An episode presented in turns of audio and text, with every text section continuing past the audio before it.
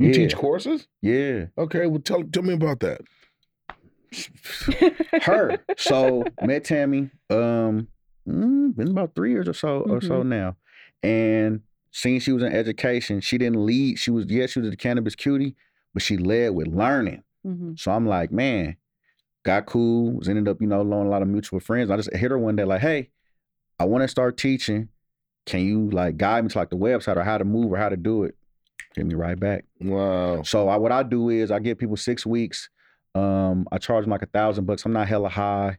And I actually end up giving them probably $500 of that money back. I'm one of them kind of people you pay me, I'm going to look out for you in the end. 6 weeks, and I tailor it to them. You tell me what you want to know in the space, and I'll give you that for 6 weeks. Wow. And then any of my connections, any of my databases, I give you all that access to. And because I'm building, while I'm talking to you for them 6 weeks, we building friendships, we building relationships. These people still call me now. With questions, a couple of courses, them not work at dispensaries now. They use that, my referrals and stuff to get jobs type thing. So I'm not in it for the money. I just know the value of education. And besides Oaksterdam, as far as us, she was the first person I really seen doing anything any close to where it was education and that you could sign up for a class directly through her online. I'm like, yeah, I need to be able to do that. Wow. So I just took control and did it all myself. And people hit me on Instagram. I give them the information on how to hit me. And I think I've had 6 students total. Yeah. And I used all the money to buy studio equipment for when I do podcasting.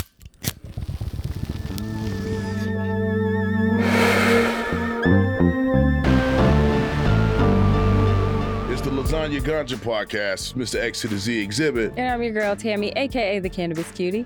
Bay Area. What's all that about? Yeah, what you know about the Bay Area? And you know what? Because I have an opinion about Northern California, Southern California cannabis. Okay. What do you know about the Bay Area? Okay, as a person born way southern in California, close to Mexico, I love the Bay Area for its music. It's very hyphy. Mm-hmm. It's cold. Mm-hmm. I know that Sacramento is not a part of the Bay. They make that very clear. Yeah. Vallejo's where it stops, right? That is not an argument for me. I keep my business down in Southern California and let them deal with it. I don't know. It is a total different thing. Yeah.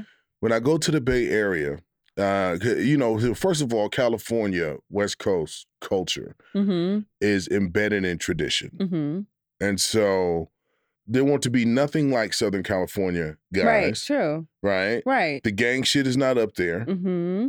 They don't have lolos, they have scrapers. Mm-hmm. Okay? They loyal to the soil. Yes. Okay? If you diss Mac Dre, something gonna happen to you. It's up. Mm-hmm. Yeah, it's up, nigga. Yep. Standing on business. No, but I mean, it is a total different shift. When it comes to cannabis, it's different as well. Mm-hmm. Mm-hmm. There are purists there. These are people that, love the land, love the forest, love the trees, love, nature, and that they're really connected to that. So Southern California brands, believe it or not, have a difficult time surviving up north. Correct. I don't know how much that translates down here because there's so many brands in Southern California. Everybody's fighting for that shelf space. Mm-hmm. But when I go up there, I know that it is a difficult terrain to navigate, right? So today we have someone on the show that is not only navigating this terrain, but he's thriving in it, and he is a very humble, down-to-earth guy. We talked to him a little bit in Vegas. What's that thing called? Yeah, MJ BizCon. It's the weed. I'm all right. So.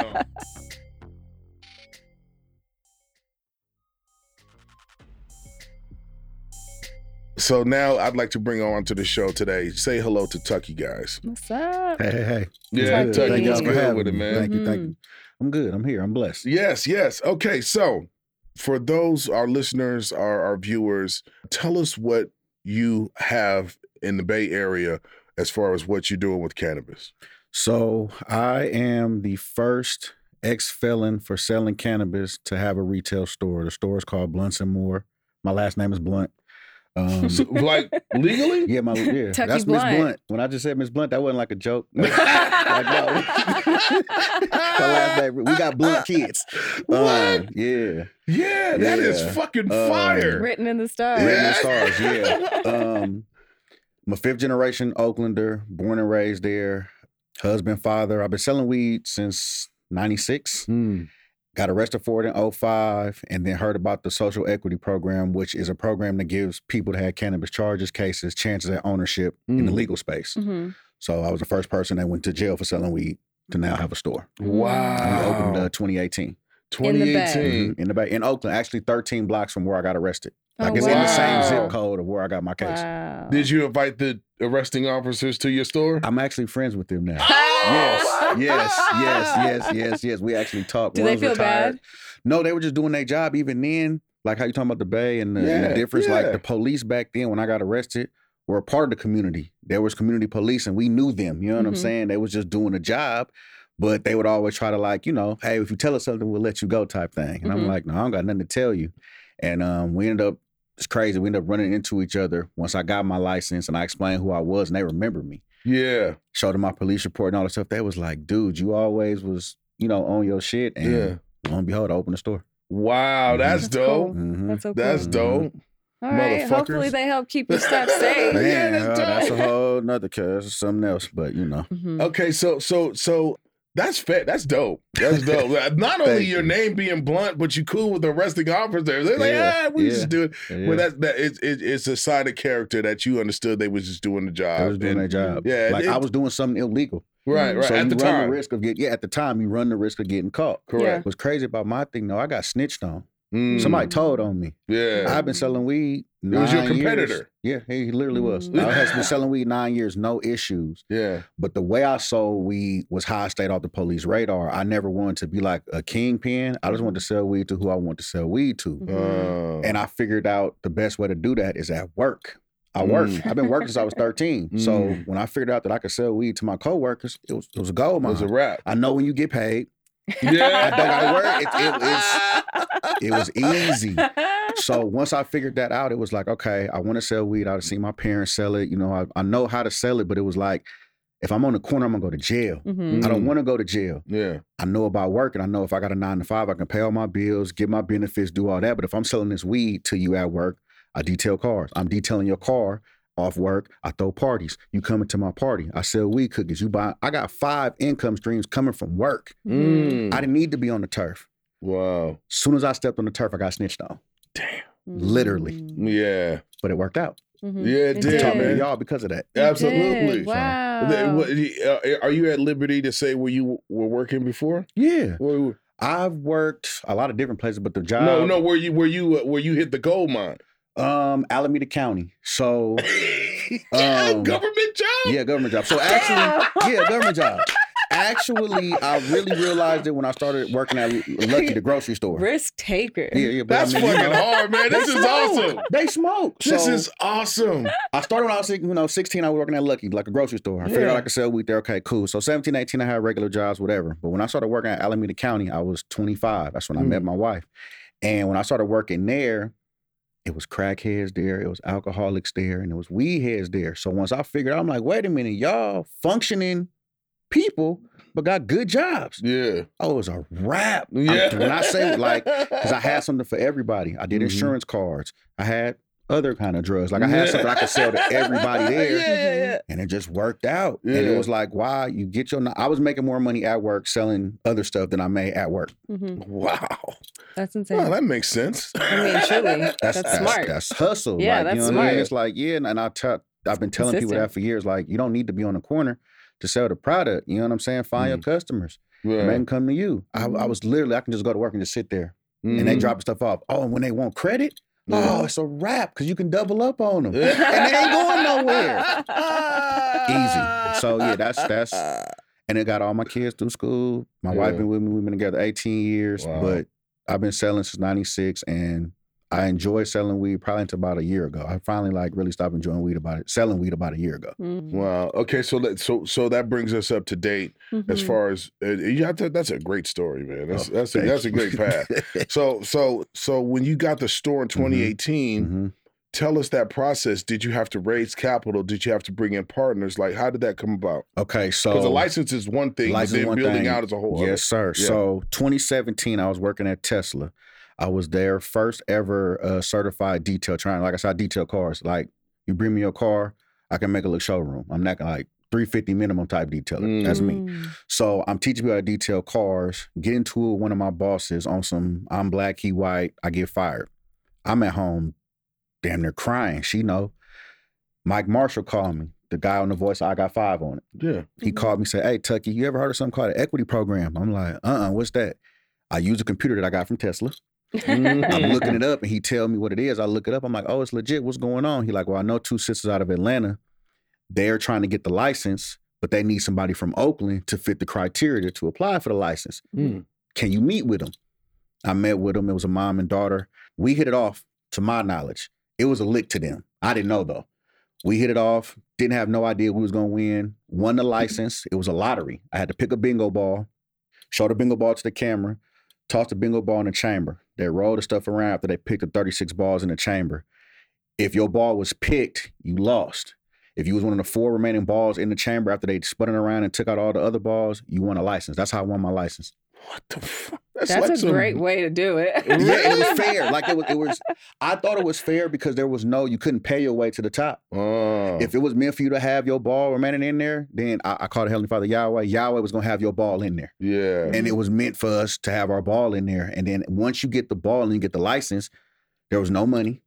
There was no, you had to find somebody to basically rent you a property. You had to get a LOI, a letter of intent. Right. You got maybe 60 days to do that, no capital, and you're going out here with a license with no knowledge to try to get people to give you money upwards of maybe $3 million to open a store. Where are you supposed to get that from? Right. So how we deal with our capital, me and my former partners met somebody who had a grow house and a dispensary space.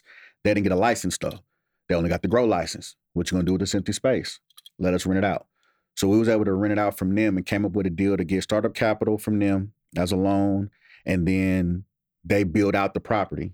And then that's how Blunts and Moore came to be. Yeah. I love it when things align. Yeah. When things just line up. You got the license. You got the that's like some Price is Right shit. Bro, I say it on my thing on my little one sheet or whatever. I was walking the path already laid for me. I didn't know what was going on. All the things I've ever went through in my life led to me sitting here right now in this moment. Exactly. I don't know what I did along that path to toggle things one way or the other, but it was meant for me to do that. It was meant for me to open first, and then it was meant for me to go through the stuff that I'm going through now currently with dealing with being in the cannabis space and what comes with that and a lot of stuff that people don't know about type shit. You know what I'm saying? So yeah, I mean, you know a lot about the headaches that in cannabis that people can't even envision. They romanticize being in the cannabis industry. Right, yes. Right. Everybody thinks everybody's walking around with millions of dollars in a backpack. Right, and you think it's money, and you know the people that are really in it and the people that are coming for a cash grab, because once they realize it's actually a hole, they peace out. But Tucky, you know, this was kind of fated for you in a sense. And a lot of people, I know a lot of people who have the passion that you have, it all seems like, you know, you were brought here. I feel like I was also brought into it. And, you know, it's beautiful to see people like yourself still sticking it through, because it's just heartbreaking seeing some of the stuff you have to deal with up in the industry. Give us some ideas or like give us like the top three things that you weren't expecting or that you have to deal with now. And because I want to go back and talk about the other things with retail, but give us three of your biggest headaches right now. Right now, currently, if we're talking about currently, the dealing with Oakland is just all the stuff leaving Oakland, all the different businesses, the crime, that's, you know, the bipping and just causing just stuff to leave Oakland. So just dealing with that. Oh, you have to explain bipping. Breaking in people shit. That's what bipping is. You're breaking people cars. It's a lot of stupid stuff going on in Oakland right now. Yeah. That, taxes is always huge.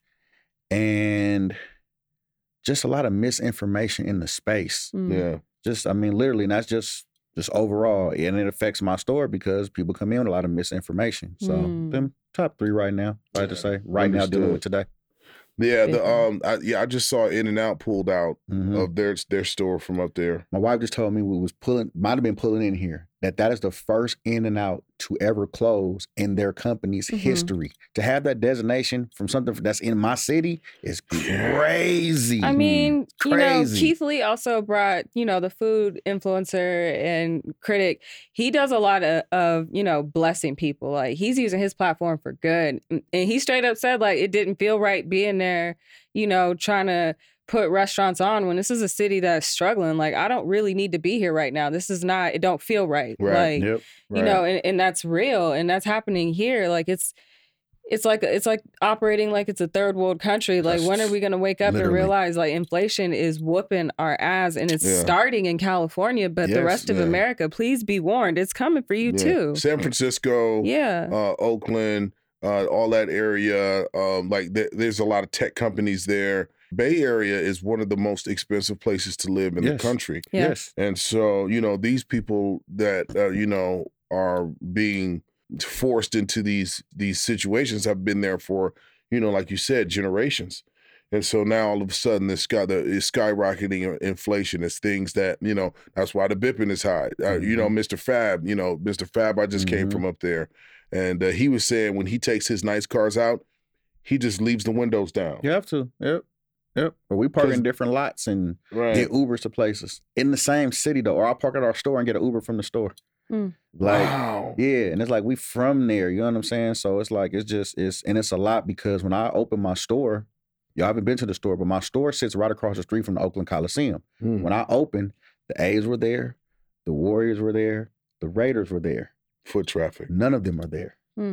Wow. They've taken out so much of the economy. What I'm saying? Like, it's like, and left people with nothing. How are they supposed to make money now? There's that whole economy pull. And I'm a sports management major, so we absolutely study the effect that stadiums have on the economy, or when the Olympics come to a country and things like that. So to take away those big revenue streams, kind of boom, boom, boom. It's what happened in Detroit whenever they took all the factories overseas. Like, you just decimated their entire economy. The automotive industry got hit, and they replaced it with casinos.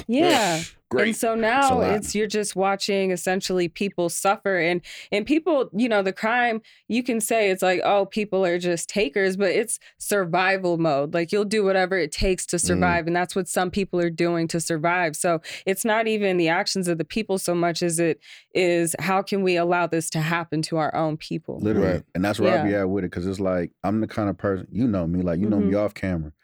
I really fuck with my people. Like, I was just sitting in my den the other day on live randomly, and I was like, damn, in my den at my house, I got 8 or 9 different Black-owned companies that's in my den from different stuff I bought and supported from them. So it's like, why y'all doing that shit to me? But it's like, fuck me. Why y'all doing it to where you at? It's where you at. You not helping. You know what I'm saying? And it's just like, I don't know. It's just different. It's different. You hate it to be like that, because I would love to have a profitable business in my city. But I know what my brand worth. I know I can take this anywhere. I can take this orange anywhere. It's trademarked. So yes, I want to be in Oakland, would love to be in Oakland, but I don't have to be in Oakland.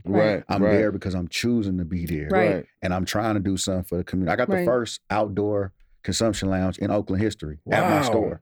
That I filled out the application for, applied for by myself with me and my wife, and applied for and everything. First one in Oakland. Won't nobody come take advantage of party there. It's private. You can't see in or out. You got gated security. It's like you got to beg people to come. So it's cool. You know, I'm going to do what I got to do. Do it, you know, what it is, but it's hard.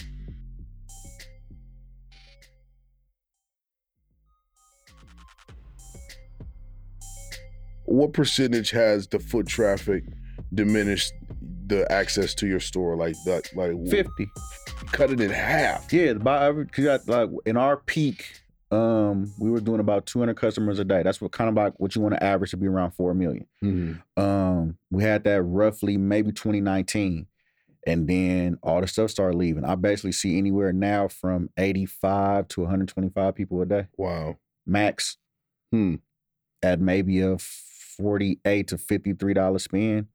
Is it on pace with what you're doing as far as covering your overhead, or is it a very thin margin? And no money. Well, it's not money being made previously. Money's being made now, but it's due to me firing the people I partnered with. I had to go through some of that stealing shit twice to finally step in and do what I need to do. And now I think if I can run it now, I like to see a profit, but for the first 4 years, there was no profit because people were still out the cookie jar.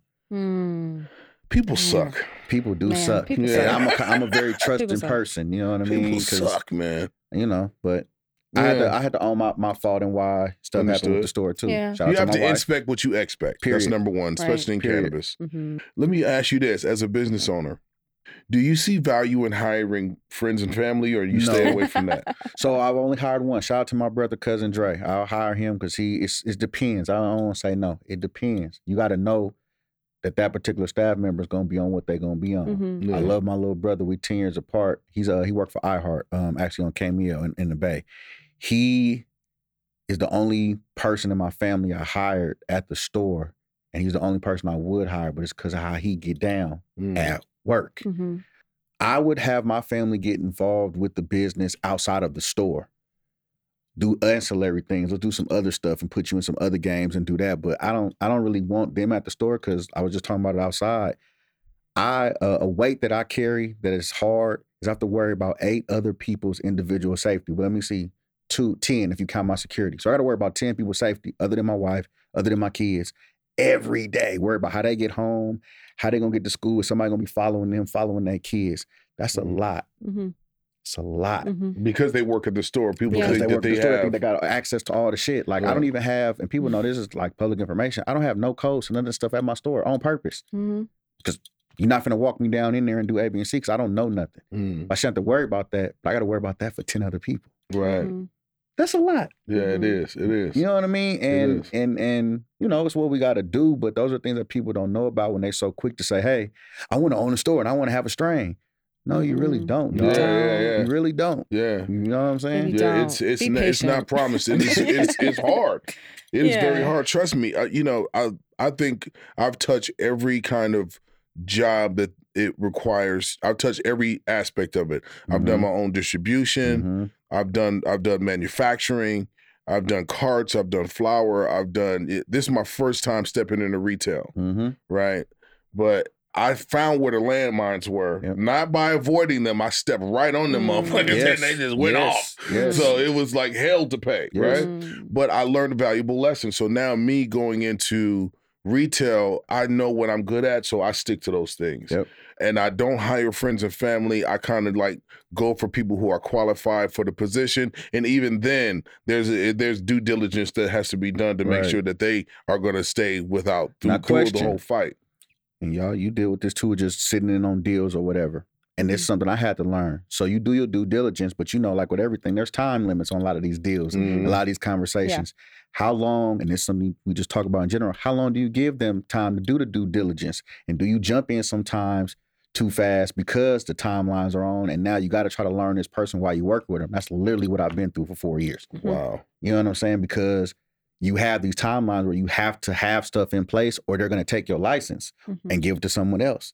So it kind of forces you to kind of pick the best snake in the garden to work with. You know what I'm saying? And learn on the fly. I don't play that game. It's not sucks. Easy. It's not easy. But you've been open since 2018. Mm-hmm. That's still nice traffic, but there's a lot of other, factors outside of your control that are contributing to making it difficult for you to continue. Correct. Would you think about opening stores in Southern California? Anywhere. Out of state? I tell people all the time, you have a license and you want to make your store Blunts and Moore, I got a franchise package for you. It's already done. Yeah, no, it's super. And it's super chill. And it's all I want is 100,000, well, 125,000, because after the 25, I got to take that for taxes. I'll take 100. 100,000 one-time franchise fee. That's it. And 3% of gross. And I know you're probably not going to gross for at least 2 or 3 years. That's why I'm getting 100,000 up front. Mm-hmm. I do that at 30 stores. You do the math. You know what I'm saying? So, and I learned that kind of by watching Berner. Mm-hmm. A lot of people don't. I'm so glad Berner said it on No Vultures podcast because my boy Rab, shout out to Rab, asked him, how much money are you making off cookies? 0. Mm-hmm. Because you're not making money on the store level. He's making money on the ancillary side. Mm-hmm. Which is the side, that's the game I play. Like, I don't do the licensing and all. More power to you guys stepping into that legal industry. When people are like, when are you going to do? You ain't got to. There's no rush. You don't have to. There is no rush to do anything in the legal market for me. If I do anything, it's going to be a collab where there's licenses that already exist. Right. But I have no interest in playing that game. Like, it's... I always just see a lot of just so much red tape, I think, is what people don't understand. You've got so many regulatory bodies, and a lot of these regulatory bodies be beefing. And how does that help you? Not at all. Right, they take long to communicate. I mean, I have to do the legal way. I gotta stay legal. I mean, they can't wait for me to fuck up. They want to shoot me down like duck hunt. They can't wait. And what's crazy is the other one's been doing backdoor and everything, and they ain't caught once. But as soon as I even sniff or even think about, well, let me. We're going to be in trouble. Yeah, they right there waiting. Yeah, that's why I can't do it. Yeah, so I ain't going to be negative about everything. Right. Let me be positive. Correct. I have a legal cannabis store in the same city that I was arrested for selling cannabis in. Same zip code. Same zip code. First dispensary I ever went to was with my grandmother in 1999. Had me take her, run her errands. We went to a store actually up the street from Dope Air. It's on 19th and Telegraph. Yeah. Came out with a white bag. Granny, what's that? Oh, it's weed. You bought weed out of a store? She like, yeah. I said, oh, yeah, I want one of those. By that time, I was already selling weed 3 years. And that next day, I went and got a cannabis card, started working at cannabis stores. So when people like see me and see Blunts and Moore, please know, I'm not like new to this. Like I really, really am entrenched in this shit. Like since I was 16, I started growing when I was 21. I worked at stores, all the shit. She been there 18 of my years. Like this is what I do.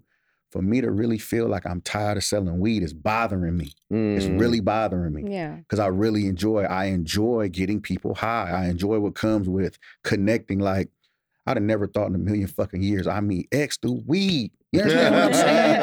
Like 99% of people that I meet and interact with in my life is because of weed. It's because of weed. Right. So I don't want to just be being negative. You know what I'm saying? There's some positive shit that come with this shit, but they make it really well. They suck the life out. They suck the joy out of things. You know what I'm saying? That's what they do. But also, there's beauty in knowing when it's time for the curtain call, and you don't have to exit the cannabis industry. There's the ancillary side. You are now a consultant. You opened a store. You understand what it's like to be in a city with a lot of red tape. You can go anywhere in the country and help people open up shop. Come on, and you already know it's what we on. Yeah, when you do the franchise, when you do the franchising model, and they pay their upfront. And do you have like quality control? Do you sell them the packaging? Like what comes with that franchise? So with me, I bring all my SOPs, like everything that I have in my knowledge. Every only difference is every state, every city, they all have different things. So I bring what's California based. Modified to whatever in your area and go from there. But I'm bringing everything that I do at my store, day-to-day operations, security measures, everything that I teach in my courses, I'm giving to you. Wow. You teach courses? Yeah. Okay, well, tell me about that. Her. So, met Tammy, been about 3 years or so now. And since she was in education, she didn't lead. She was a cannabis cutie, but she led with learning. So I'm like, man, got cool, ended up, loaning a lot of mutual friends. I just hit her one day like, hey, I want to start teaching. Can you like guide me to like the website or how to move or how to do it? Hit me right back. Wow. So what I do is I give people 6 weeks. I charge them like $1,000. I'm not hella high. And I actually end up giving them probably $500 of that money back. I'm one of them kind of people like, you pay me, I'm going to look out for you in the end. 6 weeks. And I tailor it to them. You tell me what you want to know in the space. And I give you that for 6 weeks. Wow. And then any of my connections, any of my databases, I give you all that access to. And because I'm building, while I'm talking to you for them 6 weeks, we building friendships, we building relationships. These people still call me now. With questions, For a couple of courses, them not work at dispensaries now. They use my referrals and stuff to get jobs type thing. So I'm not in it for the money. I just know the value of the education. And besides Oaksterdam, as far as like us, she was the first person I really seen doing anything any close to where it was education and that you could sign up for a class like directly through her online. I'm like, yeah, I need to be able to do that. Wow. So I just took control and did it all myself. And people hit me on Instagram. I give them the information on how to hit me. And I think I've had 6 students total. And I used all the money to buy studio equipment for when I do podcasting. And that's on collaboration. Absolutely. Yeah, because, you know, this industry is so cutthroat. Like, I do not have competitors as an educator. Like, we need so many more people.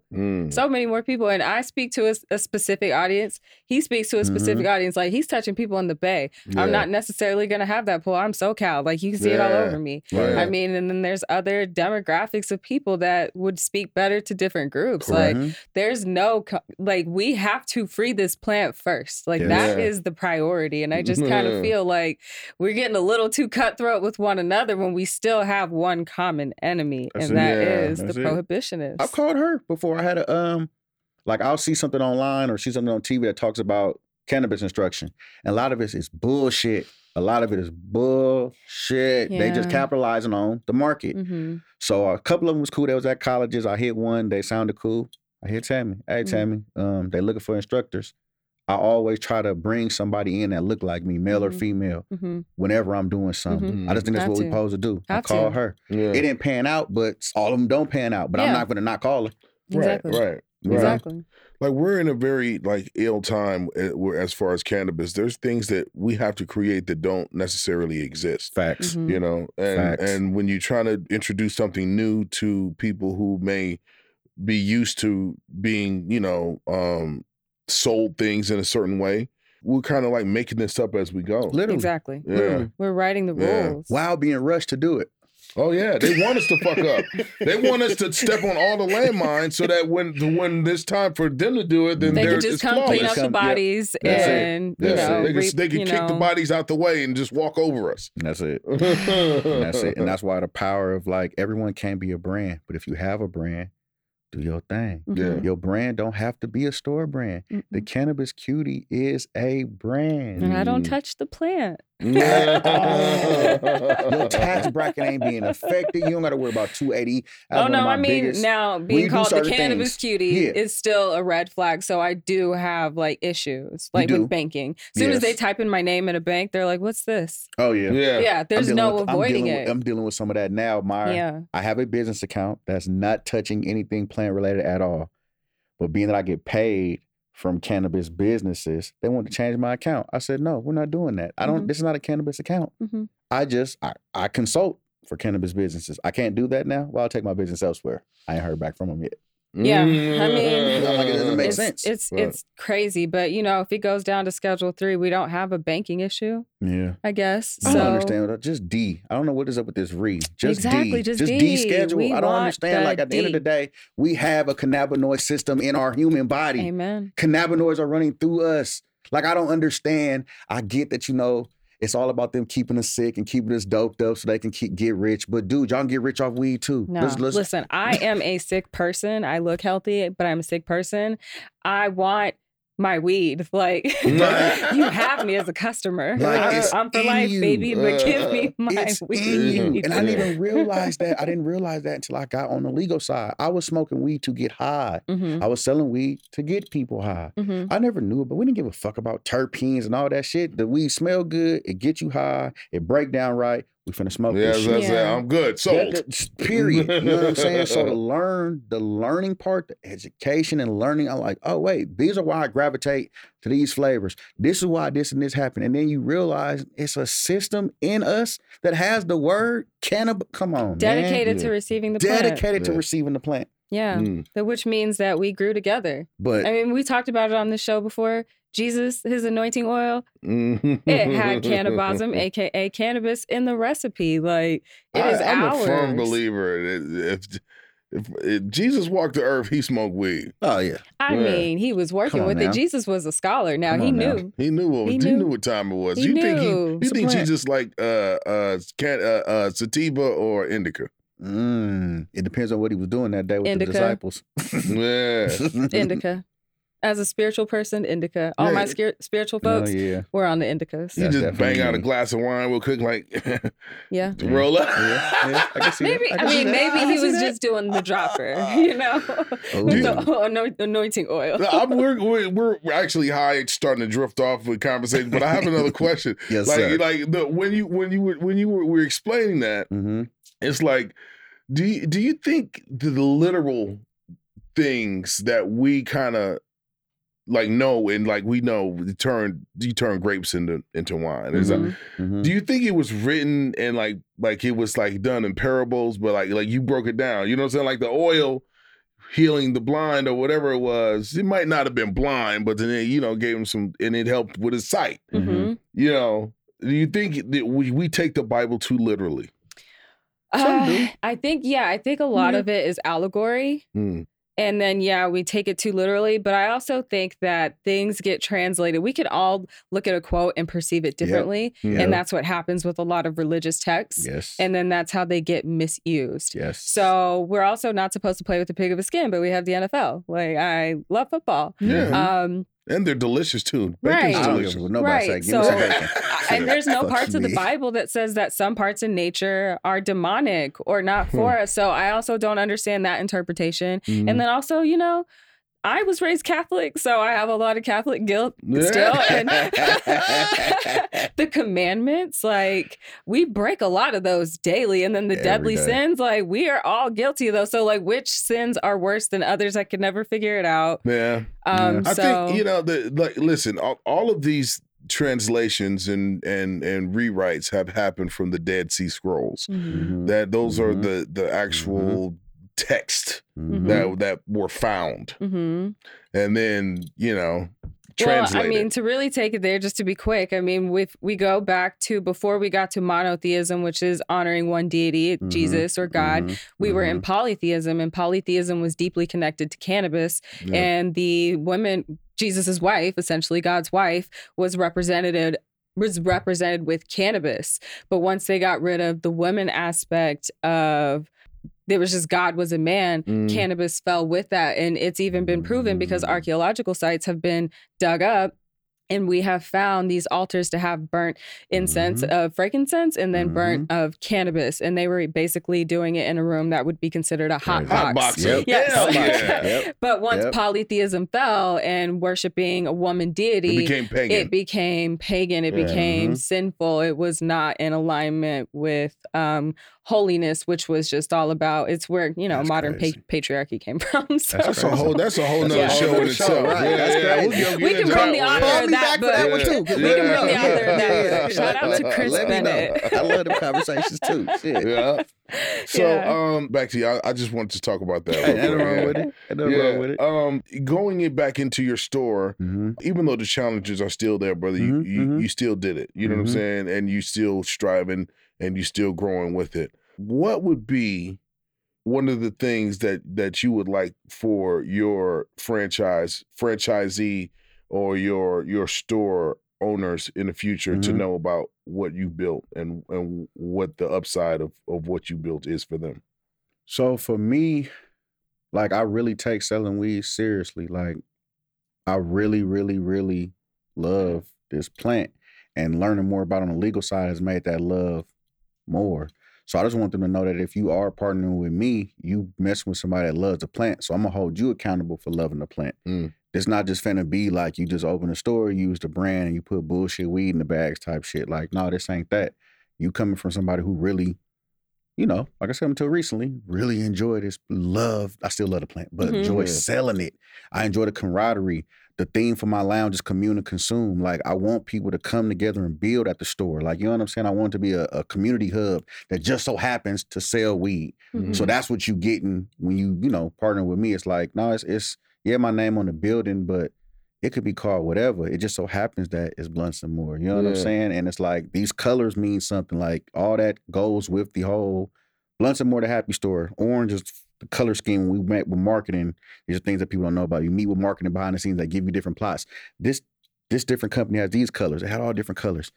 And like with orange, I'm like, I like the orange. I think it was orange and green we looked at. They was like, orange means happy. We locked in. Blunts and Moore, mm-hmm. the happy store. So I just want them to know they're getting somebody who really cares about the plant, who cares about us, and who cares about us succeeding in this space. Don't get me wrong. I'll do some deals with white people. You know, I'm not against that. but I want us to own. You know what I'm saying? It's only less than 2% of us that own, that, excuse me, fuck own. There's less than 2% of us that have any piece of the legal cannabis space. Yeah. Less than 2%. Yeah. I think we can count them on one hand. So like it's not gonna hurt me. I think two of them are sitting in this room. Like come on. Like, you know what I'm saying? Like, in the room right now. Like, the shit's wild. So that's what I want people to know. They really, if you fucking with me, you fucking with somebody who really, really, really cares about this shit and really enjoys, you know, what good cannabis sales can do for people. Like, I really, like, I've been with people. I still got people who've been buying weed from me since I was 16. Yeah. And still come to the store. Yeah. Don't even tell me they're going to the store. Yeah. They just come in. Just come in. That's brand loyalty. Well, I mean, that's the thing, though. It goes back to the top of the conversation when we started talking about the Bay Area. It's a different type of camaraderie there. People know who's plants and people know who's been there for a long time, generational. It's a different type of get down, and loyalty is a big thing. You know, so I spent some time with Mistah F.A.B. And just seeing how passionate he is about not only where he lives, about the people who live there with him. Happy birthday, bro. It's his birthday today. Yeah. Happy birthday, Mr. Pat. And my granny that took me to my first dispenser. Yes. Yeah. It's her birthday today. I've never done an interview on her birthday. Oh. So thank y'all. Oh, yeah. Like, when I saw the dates, I'm like, oh, yeah. Shit. No, she rest in peace. She gone. But I'm just glad that I got to talk about her on her day in the space that we on. My granny used to grow weed and all the shit. Really? Like, yes. How? Like, what, she in the backyard? She just... Yes, my granny. In the 80s and the 70s, the dirt in California or in the Bay was different. My granny, she'd have watermelon in one plot, corn in another plot, weed in another plot. But her problem is she didn't know how to dry the weed. So she would just hang it up in the garage and just hang it. We all going in and out the garage. We fucking up the eco. She didn't know. So, but 3 days and it turned into hay. Couldn't even smoke it. Yeah. But she would always grow it. Like, my childhood, weed was not bad. Like, Dare was a joke to us. Weed was not bad to us. Like, my childhood is Dominoes and weed smoke. Peach cobbler smoke. You know what I'm saying? Dressing and shit. Like, that's what we was on. You know what I'm saying? Like, weed was never bad. So, yeah, no, to be able to do an interview on her birthday, it's pretty dope. Pretty dope. I wish my parents were like that. What the fuck? Yeah, what's it like to have loving parents? Man, you got both my parents was trappers. Like, really? Dope. Yeah. My daddy sold $5 joints at high school. My mama was his helper.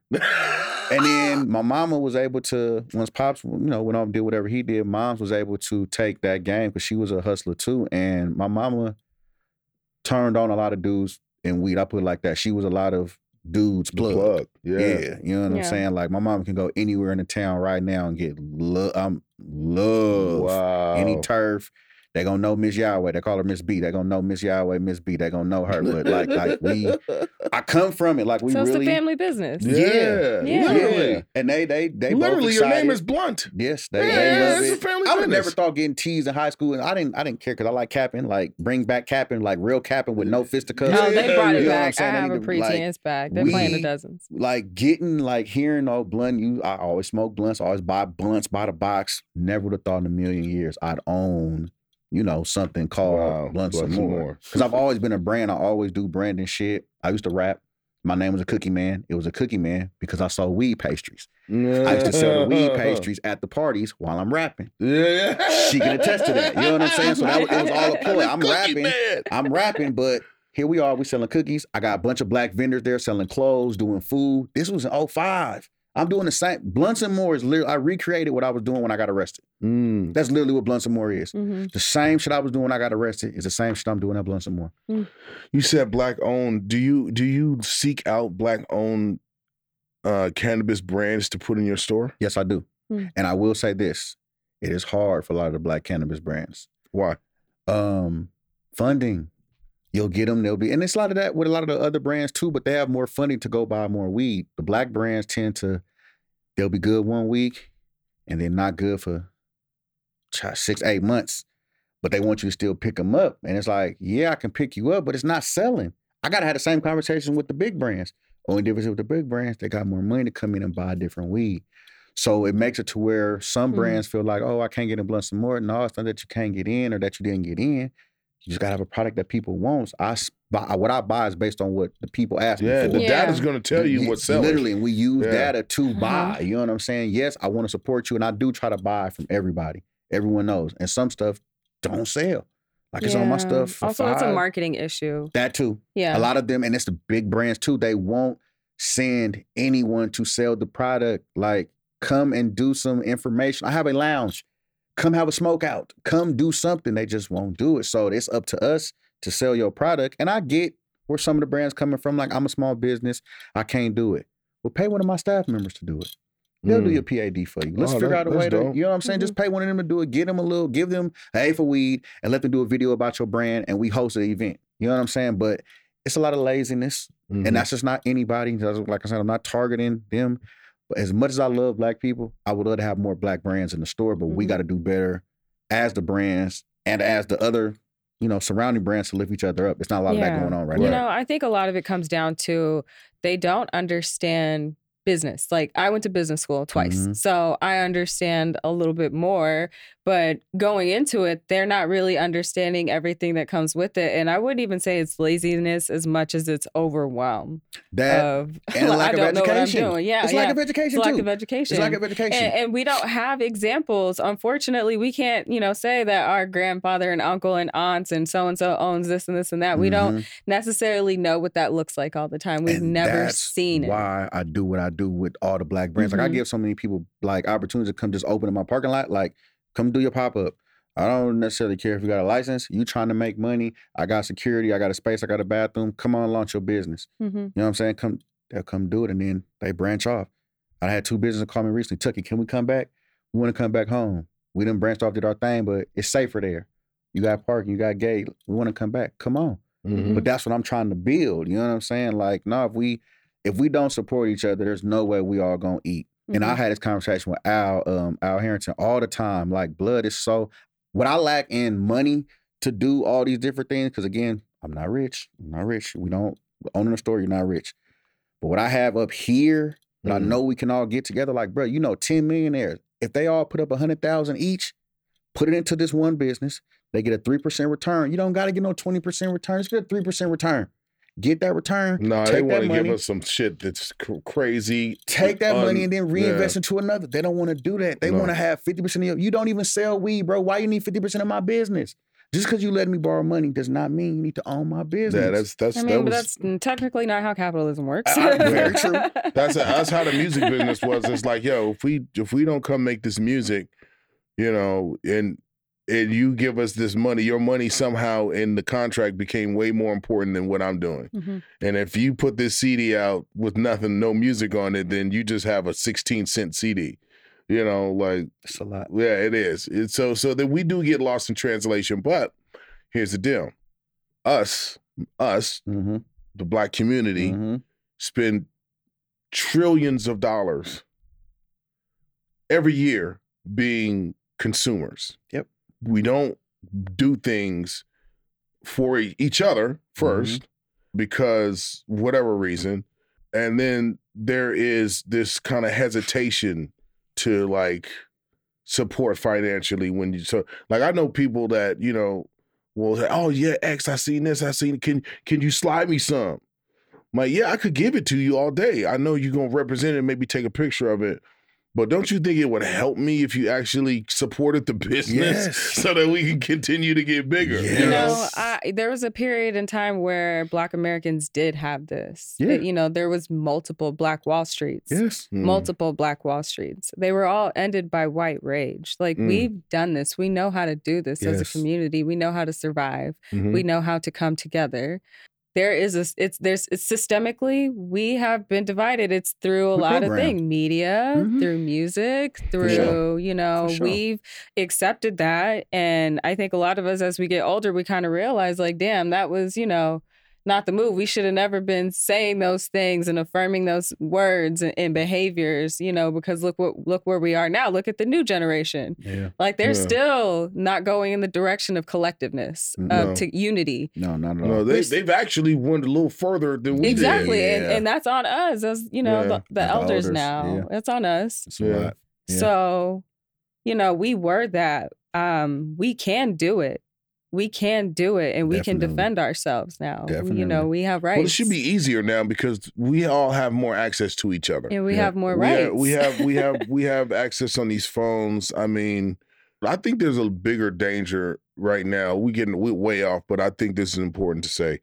I think the biggest danger that we have is this disconnect. Mm-hmm. Even though we're all connected together and we all talk on these phones, nobody's fact-checking anything. And there's all this misinformation going around and making people very easily manipulated to a point where it feels like, you know, I could tell this group of people and trigger them. Mm-hmm. And eventually they're going to get triggered enough to come do something. Yep. Yeah, they're absolutely building. Yep. They're like radicalizing people and turning them into machines, like with the information that they're receiving. Right. It only takes 5 or 6 years to get somebody to the point of, oh, this is the media that they're taking, most likely to probably end up killed based upon the searches. Like that, it's so sinister.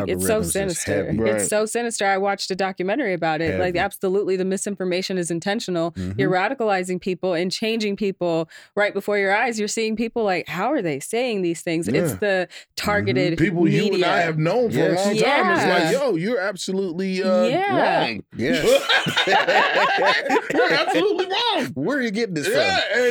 I think that's going to be, you know, I think that's going to be tougher than just the on the surface of what we've been dealing with. I think the chips have already fallen. Yeah. And I think now we're just about to see how it all comes together. It's going to be pretty rough. It is. It's going to be different. We say it all the time, like our kids, I feel sorry for them. Dating right now? Oh, my God. Tell me about dating right now. I'm so glad. I'm so glad. I'm so glad I'm connected. It's over. Listen, mindset is like, I'm just going to continue to love on my friends and date my friends and share life with them because it's rough out. It's rough outside.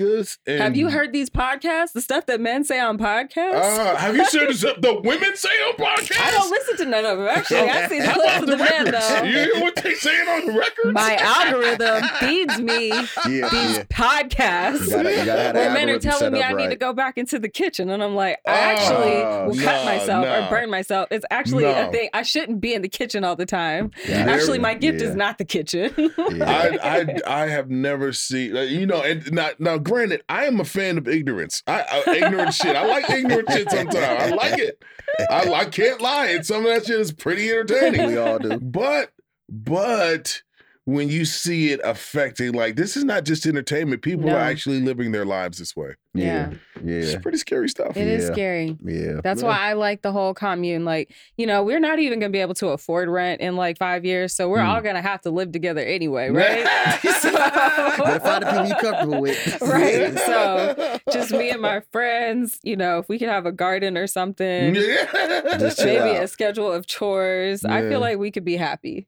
I think the last thing, check it out. We're talking about slippery slopes here now. Now I'm not a guy who's into the end of the world shit, but looking at things kind of crazy. I did go get me some land. I have 5 acres of land. Boom. I know how to get there. I've actually timed myself to get where I live. Mm-hmm. To get there, I know how long it takes. You been in a bunker? Now, see, I'm not doing all that. On, I don't think you don't have. I want a bunker. I'm not doing all that. I'm like, nigga, I'm not going underground. We're gonna fight. Fuck it. We just gonna jump. Again, I want to go straight to the light. Like, pick something up because God damn it, Tammy's going to the light again, guys. Oh shit! I want to go back and see Jesus. I want to go. Oh, you out of here? Yeah, okay. Yeah, okay. She just go lay down. She's like, oh, I quit. I am not fighting. I am a girl. I'm not fighting. But I do have some land.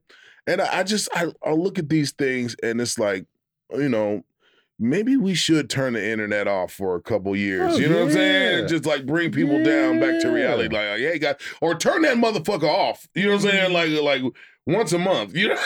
Like a pandemic, an internet pandemic.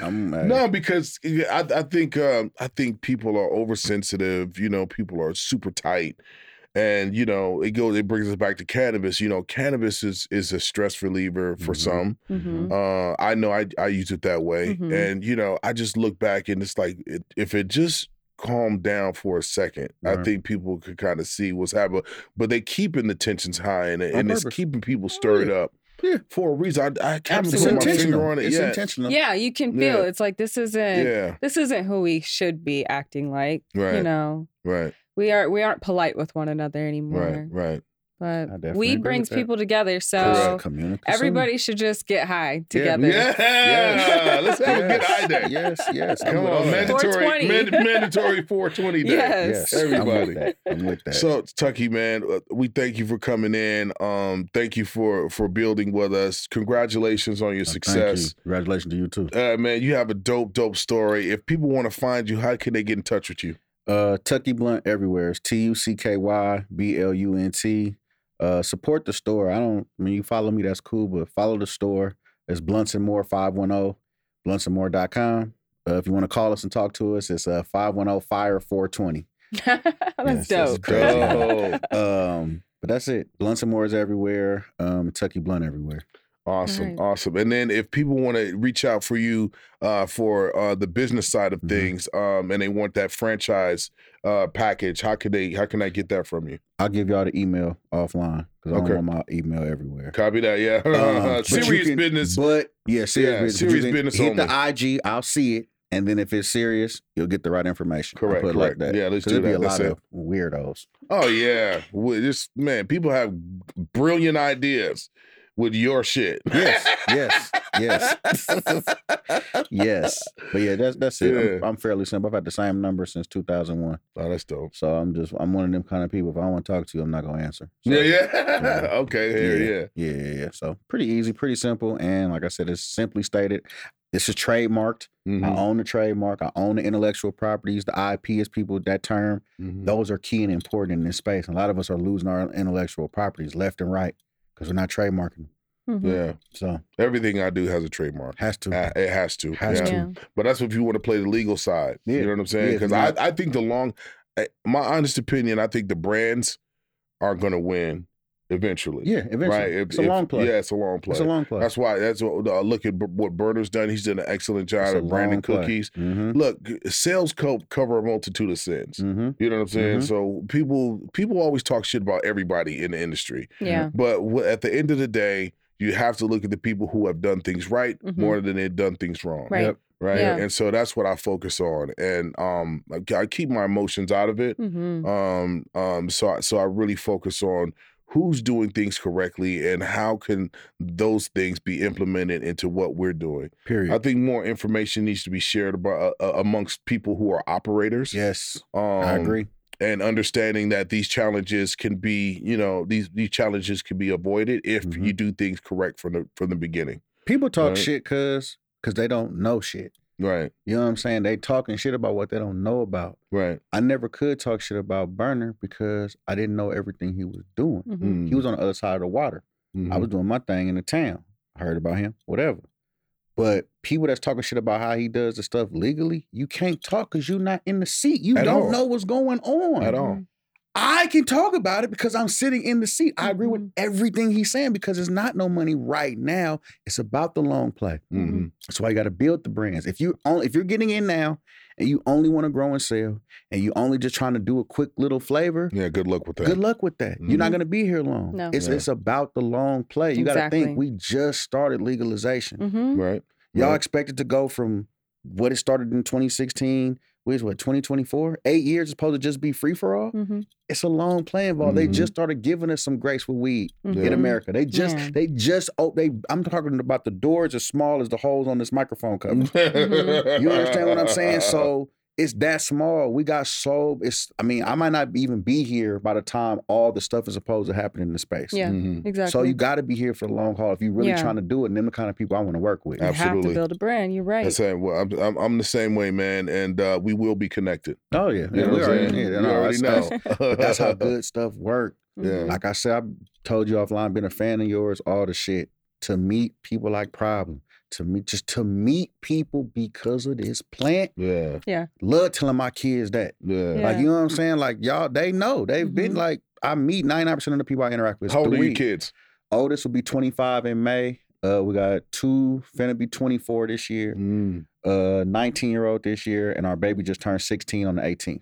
You have twins? No. No. One was born in Irish twins. July, one is November. One was hers, one mine. Okay, gotcha, gotcha. Okay, yeah. What's the age where you let your kids smoke? They all smoke.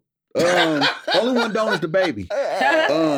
And I think they all started maybe 13, 14 for most of them. Oh my God. I started at 13 too. My daughter asked if she could smoke. They didn't ask, but they kind of like that. We kind of knew that they were doing it kind of like amongst each other, but they kind of like, you know, it's a trip. Seeing my sons with their own little kits. Because they've seen me with my kids and shit that should be like, oh, man. She's like, we got all our kids smoking weed. All our friends. Like, they all, it's just like how we grew up. Weed was not bad to me. So I'm not going to make it bad to them.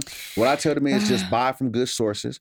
In most cases, I'm my kids or their friends weed, man, because I don't want you buying from bullshit, weirdos. Exactly. You know what I'm saying? So, like, our kids know what good weed is. They be clowning their friends weed. No, we don't want that. We know what the real shit is. We didn't really have no age limit. They just kind of started smoking, and we just kind of was like, all right, long as you ain't in here doing whatever, it's kind of just, you know. My daughter, I was shook. I didn't even know what to say. Like, what did she say? She's like, can I smoke? And I was like, what? She's like, weed. I was like, why? She's like, you and all your friends do it. Like, oh shit. And I'm like, I don't know what to do, because if she's asking and I say no, she's gonna do it. She's gonna do it anyway, just not in front of you. Yeah. So do I assist her? Because how old is she? 13. Now, what I will say with ours, I didn't smoke with none of my kids until they were 18 plus. Yeah, I was weird with my son. Like, I knew that today was wrong. I had to wait till they was 18, and it was like most of the time when they was 18 and it happened, we was on a long ride together, and they know if I'm riding, I'll smoke. So I'm not finna smoke, and you smoke, and I'm not gonna pass it to you. So that's how all of my kids, I smoked with them on a drive. Yeah, my oldest, he didn't want to smoke it with me. Got you. You know what I'm saying? Like, he started doing it on his own, and I was like, I had to find out about it. Same here. Yeah, my parents' side kicked in more than the smoker side. I wasn't like, oh, well, what are you smoking? I was like, Tremaine. You know what I'm saying? Right. I was like, Tremaine, what are you doing? It's such teaching them. It's such a, I mean, but my daughter, at least she's like, I never want to drink, because she sees how some people get when they drink. Yep. So she's like, I don't even want to go there, but she sees how everybody acts when they're high. She's like, y'all just be chilling and eating, really. Yeah, we got two. So, don't want to touch she's alcohol. Like, what does it feel like? Because y'all just be chilling. Oh, like, man, that's a tough one. 13 seems a little early. Because they're already smoking at school. But with you being what you are in the education space, this is a time to educate. Yeah, I'm educated. I mean, I don't feel like my daughter has the emotional maturity to consume cannabis, because I don't want it to be like something that she jumps to when she's feeling uncomfortable. So I don't think she's ready at her, where she's at in her life. So I'm not really like, yeah, you can try, but she's a straight A student. She's a good kid. But once she gets to a point where she is, you know, emotionally regulated, it is a great thing to have, because being a teenager in this time period, like, it's you different. Don't have an end of the world scenario in your mind, but all of them do. Oh my goodness. Like, it is different. They do not see a future on this planet. They don't, they're just kind of like existing. They can't, they know they're not going to be able to move out. Can't afford nothing. Going to college does not make you money. It puts you in debt. They've learned from the millennials. Right. Like, what's out there for them? They're, you know, it's tough for them. So I never thought about it like that. It's the way they see the world. Yeah. So you're like, you don't believe in the end of the world. They do. Yeah. They're like, when's it gonna happen? By end of the world scenario, trust me, the Earth's gonna be here long after we're gone. Yeah. Trust me. Definitely. Yeah. The Earth's gonna be fine. Yeah. So when we say end of the world, it's just gonna be the end of this shit that we do. We're doing. Yeah. All right. And speaking of end of shit, it's a Lasagna Ganja podcast with Mr. X to the Z Xzibit. And I'm your girl Tammy, aka the Cannabis Cutie. Yeah, man, Tucky, thank you for joining us, man. Thank y'all. This was amazing. I hope that, you know, we could talk 6 to 8 months from now, and then you could tell us how things are going, and hopefully you have store number 2 going. That's what I'm talking. Obviously, we're gonna be talking. I can see that already. So say less. It's the Lasagna Ganja podcast. I'll see you guys next time.